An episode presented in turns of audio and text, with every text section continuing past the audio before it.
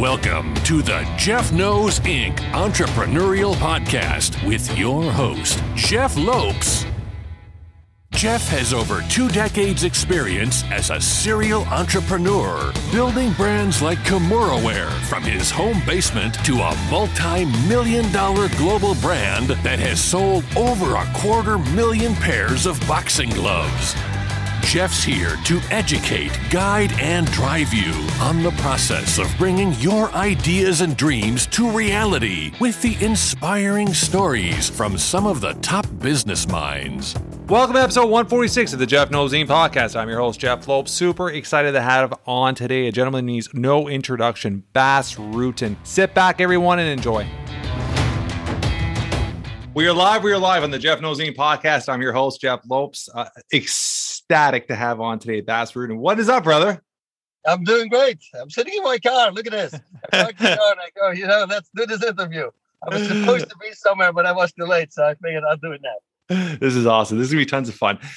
Let's throw it upside down. Let's start off with you growing up. When was your first initial interaction with martial arts? What age and what was it? 12 years of age, and it was Taekwondo, and it was with an I trained with the adults because I was bullied a lot because of my skin disease and my asthma. So and then finally somebody took me under the swing, and I started training with him with the adults, and that was it. A couple of months later, I started beating the adults up, and then they started talking about me in the dressing room, giving me, "Oh man, did you see that kid, boss? He's crazy. He just dropped Jack," and everybody's laughing, and then I got into a fight with the biggest bully in my class. In my school, and I knocked him out with one punch, and that's when all the bullying stopped. So for years, I've been trying to talk, and then finally, when I dropped the bully, but I was 14, yeah. So 12, I asked my parents, but 14, it took me 2 years to convince them to do martial arts, but one punch stopped 95% of the bullying. It's amazing how that works. I love it. So growing up, what was your next interaction with martial arts? You went from Taekwondo to what was your next martial art you actually dove into?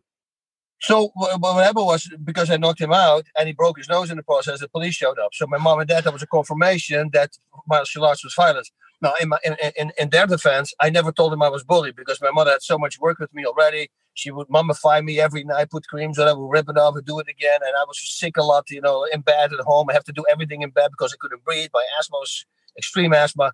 Like 7 days in bed, not able to eat or to drink, because you can't freaking breathe. So that's why I didn't want to bother them with it. So once they took me off immediately after the knockout, I waited till I was, I believe, 20 or 21 when I moved out of the house. And that's when I started picked up. And there was a form of karate called Shintai Karate. Had some little throws in there, but very basic stuff. And then very soon, like within 6 months, I wanted to compete full contact. So I signed up for Thai boxing as well. And then I think 4 months later, I had my first Thai boxing match. I love it. So when was your actual first interaction with MMA getting into it? Was it through Pride or was it prior to that? Oh, prior to that. We started before the UFC. It was called Free Fight at the time. It's so weird. I had no clue I was ever going to fight again because I lost the fight in Holland, which I shouldn't have taken because it was 3.5 weeks I had to train and I was partying for 3 years, but I was drunk when I said yes to the fight. And then when they made the posters and put me on the posters, I go, oh, I can do it because I knocked all the other guys out. So, but this guy was really good. Yeah. So, and then I thought a lot happened. I shouldn't have fought the fight, but I lost the fight. And everybody spit me out. And so I always told everybody I will never fight in Holland again because it's such a loser. What a loser thing to do. You lose one fight and suddenly you're the worst fighter. Before I was the best, so. Yeah. So then my wife told me, says, you're going to be a famous fighter in Japan. This is in 92. And I go, no, I'm not going to fight anymore. She said, I know that. But you said, Holland, you're going to go to Japan. I wasn't doing anything in martial arts. And then in 93, I think in August or something, a little bit before July, they gave me a call. They say, you got to come to Amsterdam. There's two guys here for a new organization called Pancrase. Yeah. And they're looking for fighters. And I had a tryout. I had a scuffle with some of his champions, one of his champions who tried to knock me out. So I knocked him out with a head kick, which looked spectacular. And those guys were pointing at me. They said, we want him. And that was it, September 21st. Never forget, it was my first fight in Japan in 93. Yeah. And how long were you active in Japan for from there on? I fought in Japan till 97. So 4 years. But understand, I fought 31 fights in that time. So you're very active. I was a very active fighter. Yeah. 31 to 30. No, I think 31. So, yeah, it was like the first year I had 9 fights, and the second 8, and that was crazy, you know, because if you're not injured, might as well keep on fighting. You know, you're still in shape. You don't have to really go through everything again. You just keep training. So your moments in Pride. Can you give me 1 or 2 little stories of moments in Pride that just put a smile on your face when you sit back and reflect on them? A good memory. Well, a good memory is always Fedor and Mirko Cro Cop, right? That fight, the way it was hyped, the way it was presented, but unfortunately they did not see this in America. I hope you can see it online somewhere. The packages that these Japanese made always about these fighters. Yeah. Oof, so cool. And then you saw Mirko Cro Cop in a high-tech gym like Ivan Drago, bang, bang, bang, kick it, clean bash, clean everything. And then Fedor, he's running in the snow. And he has rusted kettlebells. He's swinging around, you know, and it goes back to Fedor. But that Fedor, to Cro Cop. And Cro Cop is suddenly at a river, at a grave. And there's a river, and there's corpses floating in the river. And you go, what the heck is going on? And he sits at the grave of his dad who passed away in the war. And I mean, they built this whole freaking story. And, you know, I mean, when he came up, I got goosebumps now. When he came up, he was crying. Cro Cop had tears in his eyes. He just saw the package that they did on his father and him. You know, it was. But and then that fight, you know, and all these fights with Sakuraba and O'Gara and Cro Cop and Fedor and, you know, Quinton Rampage Jackson, the freaking slam. I mean, it's a nonstop thing, you know. It was crazy. One of the funniest thing was Hayne Gracie, you know, rest in peace to him. We walk in this place, and he's some crazy guy too, man. That's why we clicked so well. And we walk in the Saitama Super Arena, and he's walking there with some people. And I'm walking with Mauro behind him, and suddenly he breaks loose from the group, and he walks to the fire alarm, and he pulls the fire alarm. And we're like, this shit goes falling out of the ceiling and the whole place. And I go, who does that? You know, it was the most insane thing, but it was the most funny thing. So that's one of my funniest moments that I saw that. I go like, I never expected somebody to do that just before a fight. Like, let's hit that thing. Seems like a fun thing to do. You know, but that's why I love that guy so much. It was awesome. What about in the competition realm for yourself? Give me one good memory or one epic moment of you in competition that just you sit back now and like, wow, that was such an important turn in my career or something like that. For me, it was the rematch against Funaki because Funaki beat me the first time. Yeah. You know, and then I became a complete different fighter. You know, after the last time I lost against Ken. I was 3 times by submission. So now I said, this is it. I said, I'm going to focus on the ground because I didn't do that. I didn't have anybody. Yeah. But I found one guy and I started training 2 or 3 times a day. And I flipped everything. I mean, my next 8 fights, so I lost the fight by submission. And then my next 8, I won by submission. And now people were like, holy crap, what's going on? It's just, I loved it. And, you know, when you love something, you do it a lot, and then you automatically become good. So that's what was happening. And so then when I fought Funaki for the second time, because he got me in a toehold, and I always tell the people at home, you know, I say, don't let that name fool you. I saw a guy break his shin bone with a toehold. Yeah. It's not like they hold your toe. No, you know? No. It's a crazy move. And it hurt me a lot. And there was always this, you know, he was going to beat me again. And then I was the champion. So he came in to fight for the belt, and this time I knocked him out, and it was a tough fight too. It was like, I mean, he came up like 5 times. There were 8 counts in Pancrase. So I would drop him, and then he would get back up, and then drop, and then we'll get back. And the whole audience started chanting for him, you know, Funaki, and then he would get up again. I go, shit, here we go. But I'm starting to get tired. I was freaking unloading on this guy, and every time somehow he stood up, and then at the end I grabbed him by the hair. I remember that really tight, and I drilled my knee in his face as hard as I could, and it worked. He stayed down this time, you know. It was a crazy fight. They always say it's for me, it was my best fight, but also for him, it was his best fight. Because if you look at it, it's like, what the hell does he get up? It's like Jason, the 13th, you know, Friday the 13th. And I go, they stand up again, and I go, what the heck? Dude? I had my palms and my both knees were bad. So you're trying to show me your knees there?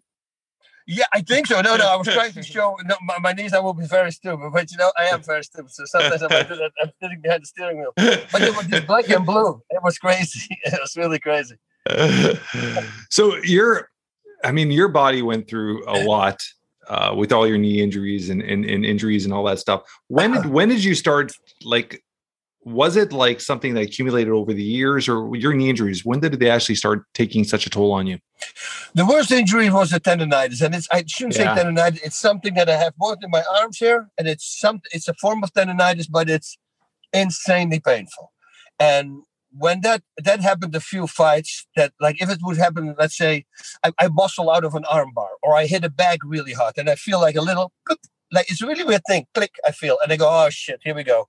And then you have about 45 minutes, and then the pain comes, and that pain is almost intolerable. And there's nothing you can do because there's no pain medication you can take. Well, actually, for my very last fight, that's why I tested positive for the Vicodin, because of all these pains that I had.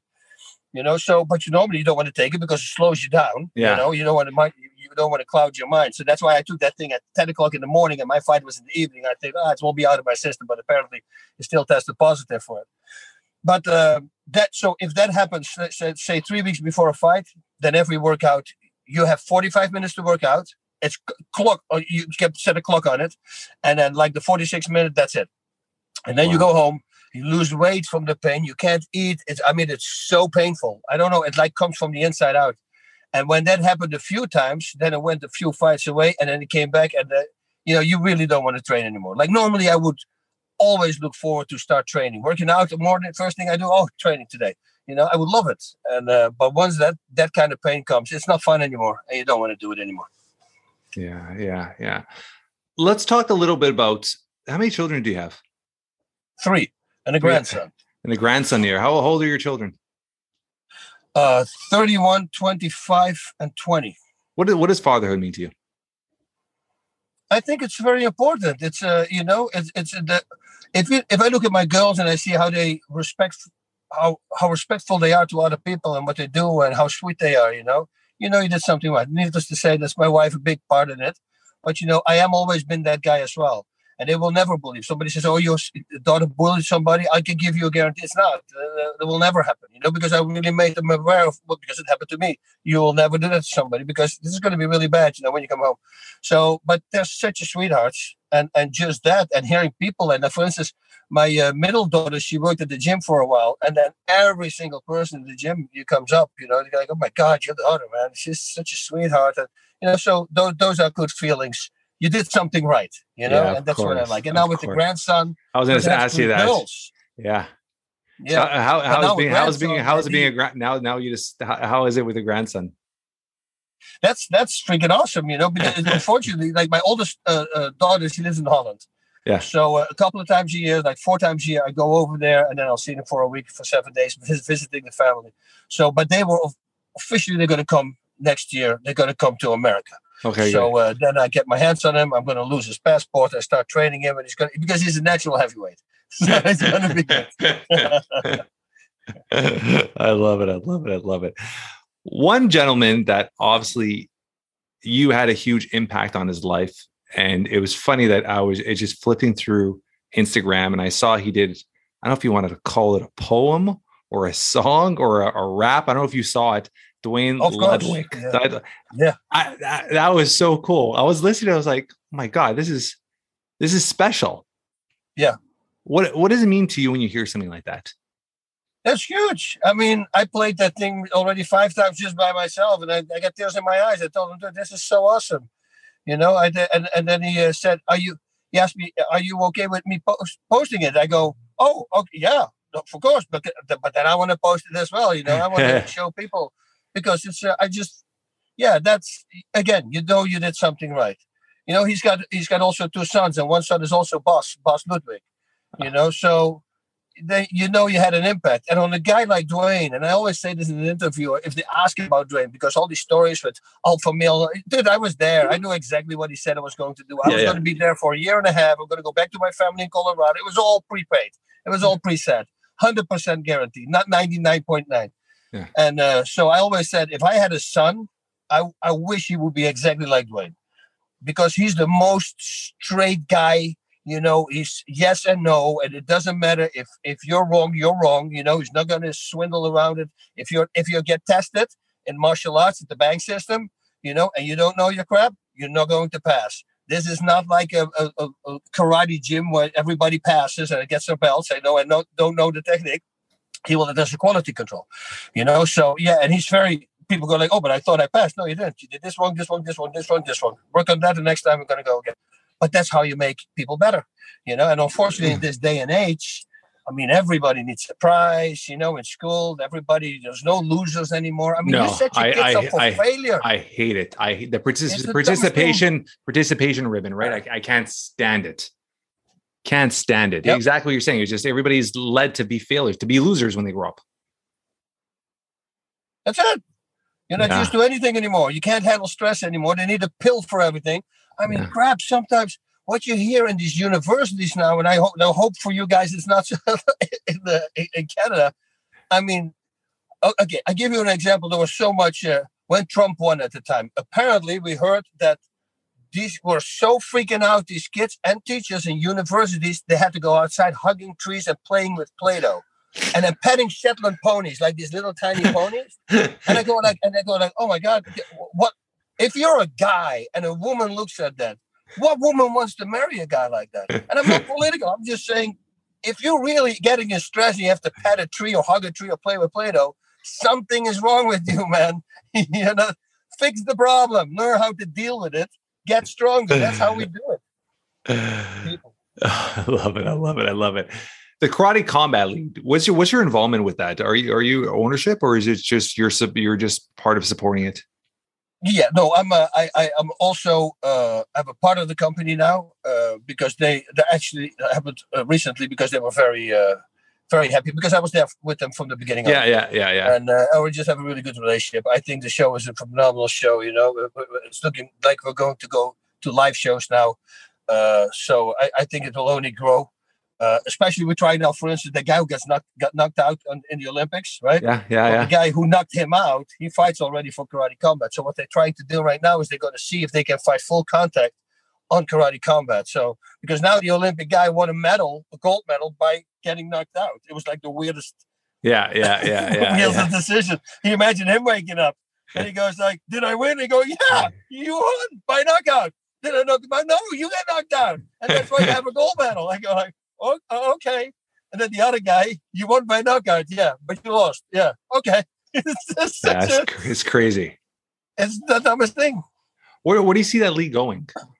Because it does have a lot of potential. Has a huge potential. Yep, I see it going big.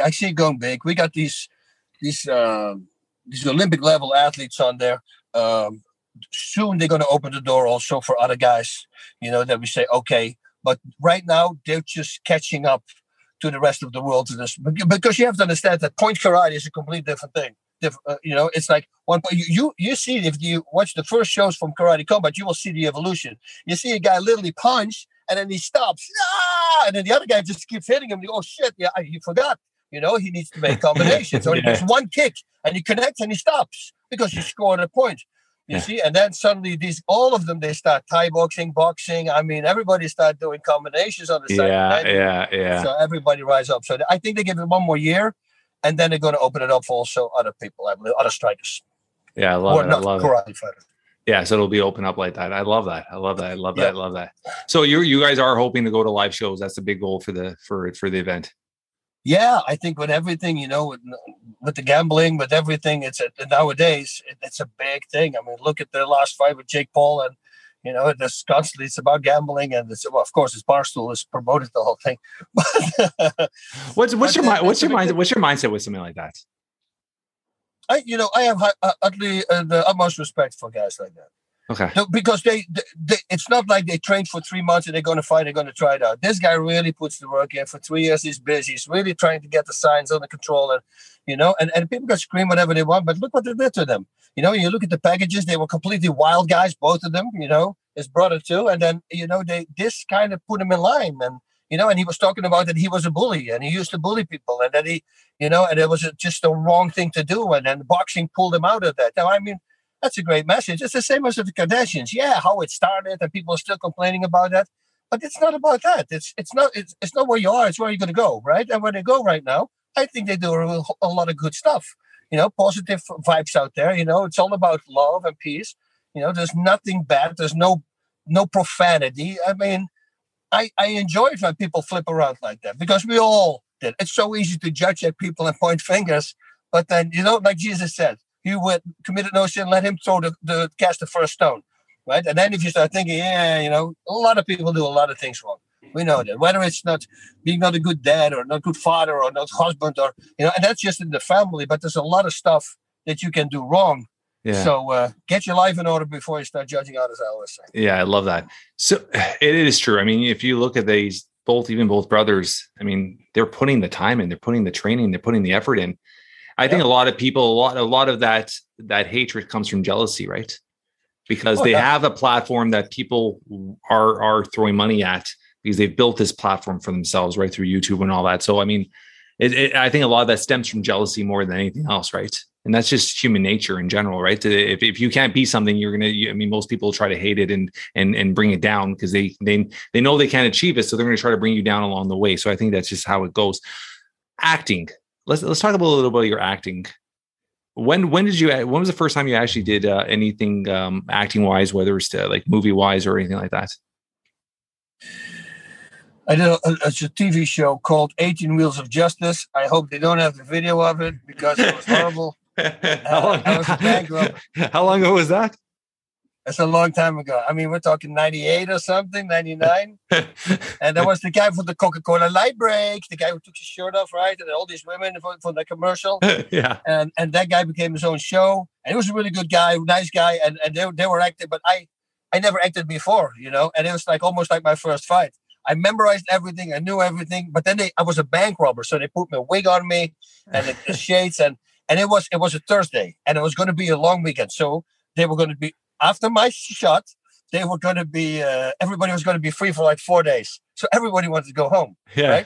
So I'm standing there and I start sweating and the wig starts itching and the glasses start sliding down to my nose, you know, and I'm freaking out. And it goes, and action. And I go, what's the first line? I completely lost it right away, right? So this goes on and I'm losing it, I'm losing it. So now I mess up a thing and then the whole team goes... you know, like that. And I lost it, dude.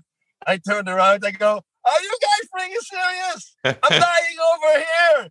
Freaking help me out. I'm nervous. You know, this is not helping. You want to go home? Don't do that. You know?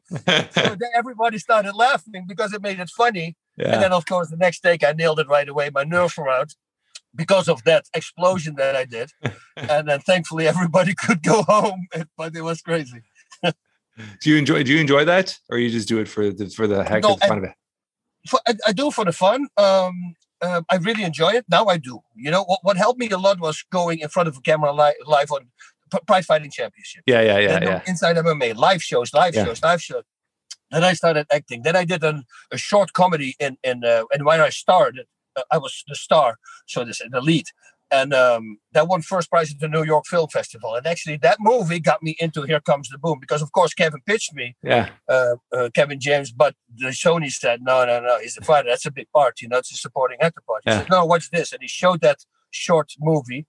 And they said, okay, yeah, he can do it. So that's my savior that I made that Kingdom of Ultimate Power, it's called.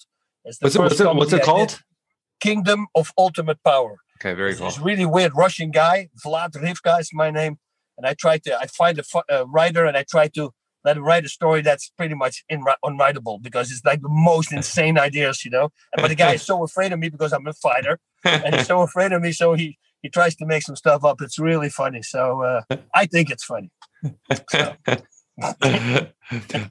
Do you have anything set up, lined up in the near future? Lined up for any acting?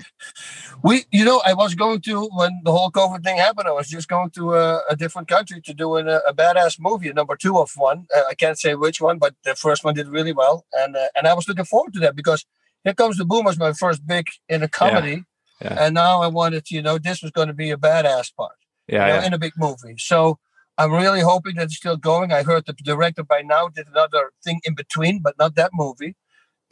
So with a little luck, when they start filming, I'm still going to be in it. So we'll see. Let's talk a little bit about your lung trainer. You said it's coming out September 2nd, which is just around the corner. What's it all about? Is this your second version of it or your first version of it? Well, this is actually a third. This is a long story, man. We've been attacked by I don't know, evil, whatever it is. I mean, I ordered a new model in August 2020. So it's been over a year. Yeah, it's been crazy, and it's been really killing me because I put 7 months were sold out. We have nothing, and we were selling really well because the things it does for your lungs and for your breathing is just, it's insanity. I mean, it cured me from my. In 2011, I came up with it. I mean, I came up with it when I was 14, actually, because I was doing track and field. And because I was doing track and field, I had my asthma attacks as well. So running was always the worst for me. And I was going to do decathlon. I was pretty good at a lot of stuff already. Yeah. But running, of course, was always my worst, worst part. But every time after an asthma attack, I would break my running times if I would resume track and field. And I couldn't understand why that was. And then I went to the doctor's office and I saw this drawing of a pair of lungs on the wall in a frame. And there I realized that the infection is not in your lungs. The infection is the airways that go to the lungs. There's two airways. Yeah. And it showed an infected airway and it showed a healthy airway. And that was it. I go, oh, man, I've been working out my lungs because at the time I thought my lungs were still doing the work, but it's not. Lungs are just two bags. Your muscles, your breathing muscles breathe. But anyway, I thought, I've been working out with resistance. So then when the asthma is gone, I got more stamina. Why don't I come up with something that has an air intake that I can restrict the air intakes? This is the first auto trainer, believe it or not. When I was little, I put this little washer in front of my teeth and I would try to breathe in through it. But it's super dangerous, of course, because it shoots in your lungs to death, you know? So I really realized, no, fast, you shouldn't do that. But, you know, I started thinking.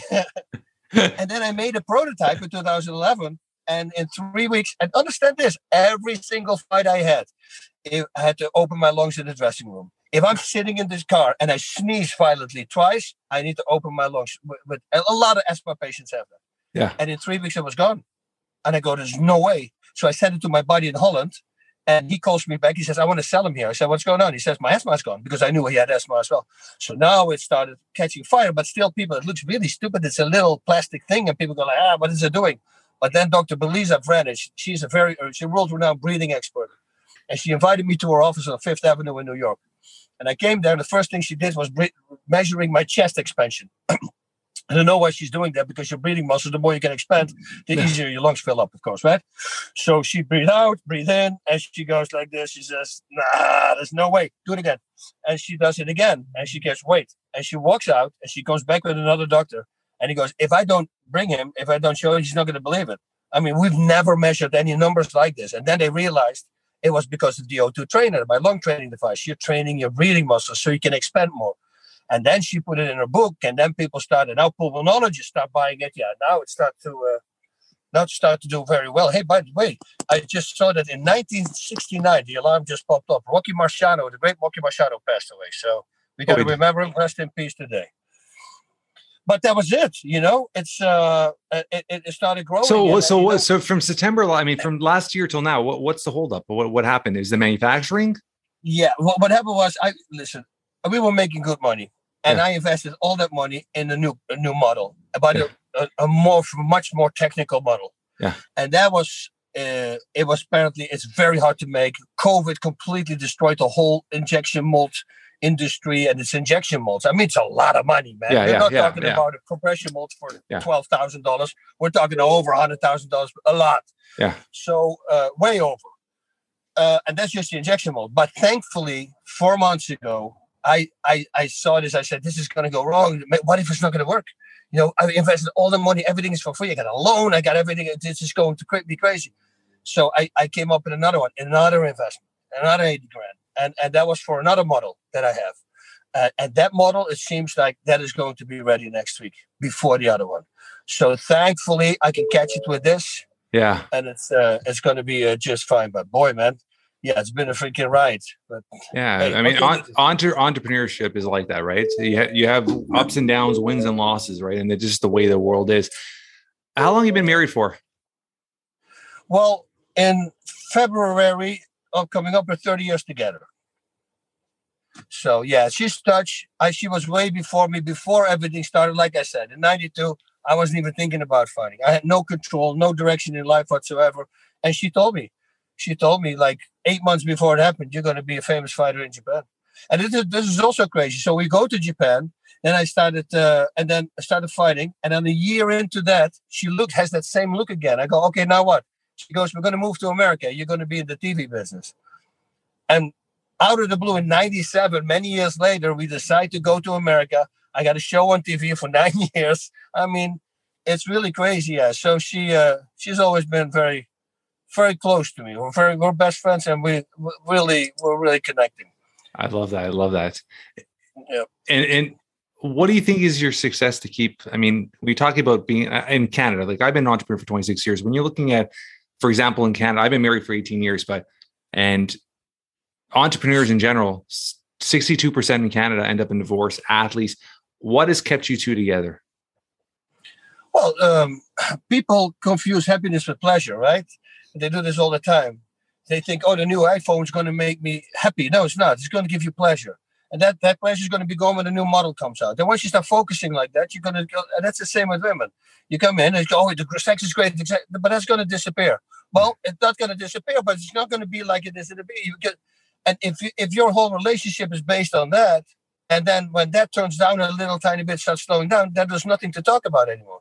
You should first put the mental. That's why I like the things from early days. Date for a freaking year. Yeah. You know each other really in and out, and before you make that step, because I mean, it's a commitment. I really should say, if you're married, you should try to stay married.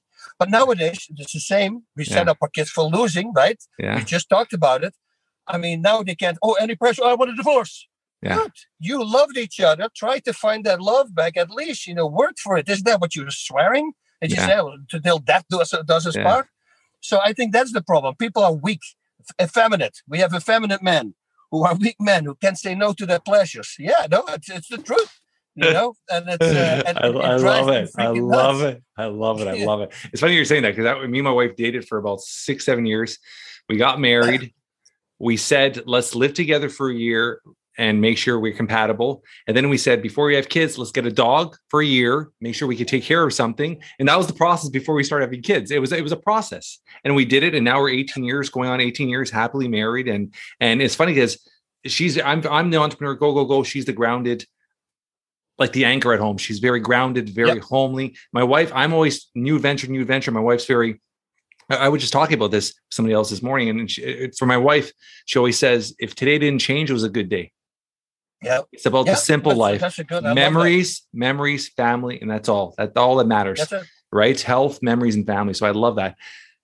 I know you got to run soon. I have 2 more questions, and then I'm going to bring in one of my staff, because one of my staff's a huge fan of yours, and it's his birthday tomorrow. I wanted to ask a question to you. He has one question he's wanted to ask you, but I'll bring that at the end.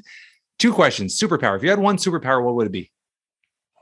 Dun dun dun. Yeah. Changing people's minds. I love it. Brain control. Brain control. So all the crap that we now see in the world, all the things with all the bad stuff, and I don't even want to touch on it, because the things that I see, it's through military, and it's the most horrible stuff. If you put it in movies, people are not going to believe it. And if you can get rid of people like that, by simply thinking about it, so we don't have to shoot them, but just, say, okay, hey, this is what you show them, what a decent person will be, and suddenly give them the full load of what they have done in the past. And those people are going to hurt. That's actually what's going to happen once we go up there, right? Then it's you're going to be judged. So you have to watch out. Yeah. Mind control. 100%, but for the good. I wouldn't try it for the bad. That's why it's good that I didn't have that 20 years ago, because I'm a different guy now. Next question. If something were to happen to you today, in a few words, how would you want to be remembered or described by your loved ones? You see, that's a good question, because I always ask that. That's actually what I say to my students. I said, before you start fighting and you're committing to a career or whatever you do, just always remember this. How do you want to be remembered? Henry Ford used to say that. How do you want to be remembered? And that should be the answer, should lay everything there. So, I want to be remembered as a guy, as a good guy, a guy who can overcome his weaknesses, vices, imperfections, not a slave to his passions and desires, a guy who's completely in control of himself, which right now I'm not, so I cannot be remembered like that, but that's what I would like to be, and that's what I'm working towards to. And a guy who's just always helping people.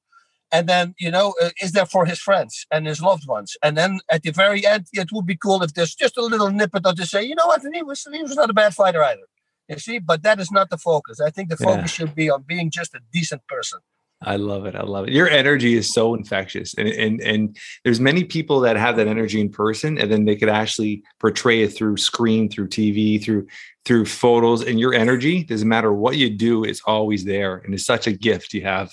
And I love that you're passing on. And man, I love everything you're doing, man. Congrats on your career and so much more is still ahead to come, right? I'm going to call Dan. Dan! And by the way, that thing, that the I cannot turn it off. It's very hard for me to go to sleep. It's very hard for me. But that's a gift. You just have to know how to tone it. But sometimes I go, stop. I'm talking to myself. I go, dude, stop. You know, like it keeps on coming. Here, come here, buddy. Bring your. Oh, there's the man. What's up? How you doing? Doing good. How you doing? Big fan. Appreciate it. Thank you. You and the Fight Professor were always my favorite duo. Nice. I was just talking about him. Oh, yeah? He's a really good drummer. I was telling somebody. He's like a really phenomenal drummer. Like, not just a good drummer. He's like a really good drummer. Yeah. No, I follow him on social media, so I've seen... He used to be in a band, no? Long time ago? Yeah. Very cool, man. Funny dude. Do you have a question? Yeah, I got a question. Okay. I remember you getting into the Pride ring and kind of challenging Rickson Gracie. Yeah. And obviously nothing ever came out of that. And the questions I never knew what happened. Is it just he didn't want to? Money? It never got a response to it. You know, I guess money. I guess, you know, maybe not enough money. I wish it would have happened. And I always said, you know, Rickson and I are completely cool. But people always think that, you know, because they did that, you know, I said, no, listen, we were in our primes. And once we were in our primes, he and Hoy said certain things about Pancrase, you know? So I get in the attack, of course, because, hey, now you're attacking something that I love. It's like when I would say something bad about Brazilian Jiu-Jitsu or about Gracie Jiu-Jitsu, automatically they will come back. You see, so that was just the thing going on, but that doesn't mean that there's a lot of respect. And the fact that I wanted him is because I saw his documentary and I saw him roll, and I go, man, dude, that guy is really good. It's not good. Yeah. He's freaking phenomenal. And it would be cool to fight a guy like that to see if I can stay out of his submissions, just to see, you know, and if I can knock him out then. So that was literally the goal, just to test our skills. It was never something personal. Yeah. No, I kind of got that from the way you did it. Was there one person that you never had an opportunity to fight besides Rickson Gracie, but that you look back and you wish you had the opportunity?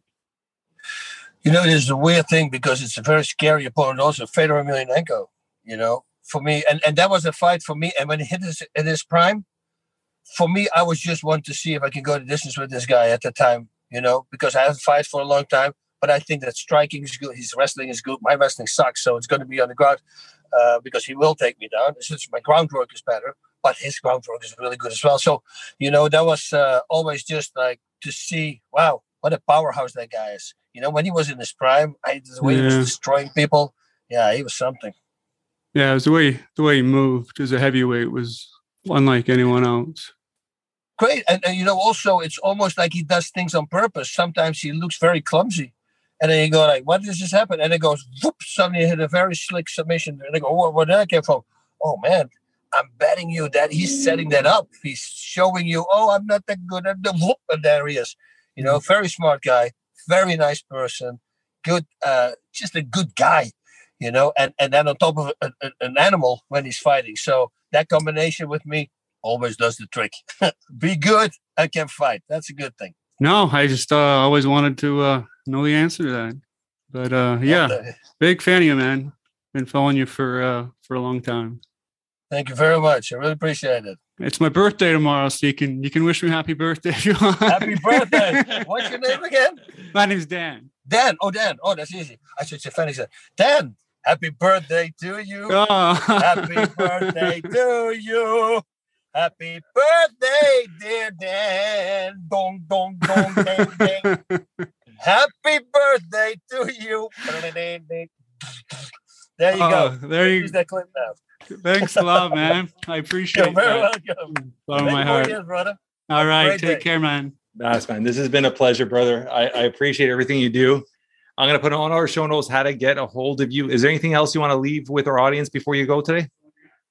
No, just be there, help people out, and don't question people. Don't assume things. That's what I always tell people. Assumption is the mother of all screw-ups. It was in the 97 the movie Under Siege with Steven Seagal. Somebody said it there, and it always stuck with me because it is. Yeah. And they did tests on this, and 95%, over 95%, everything that you assume in your own is wrong. So, oh, this guy probably did it. It's wrong. Oh, this guy did it's wrong. It's wrong, wrong, wrong. Stay away from assumption. Treat people with respect. Everybody's going to be happy. No more problems. That would be something. Love it. I love it. I love it. Thank you so much, brother. That's a wrap for today. What a great conversation. Great stories from our friend Bas Rutten. If you guys enjoy this podcast as much as I have, please, like all weeks, tell your friends, tell your family, spread the word. We're trying to build something special here. Leave a review. 5 stars will be absolutely amazing. Myself and my team love spending time reading the reviews. Until next week, guys, keep moving forward.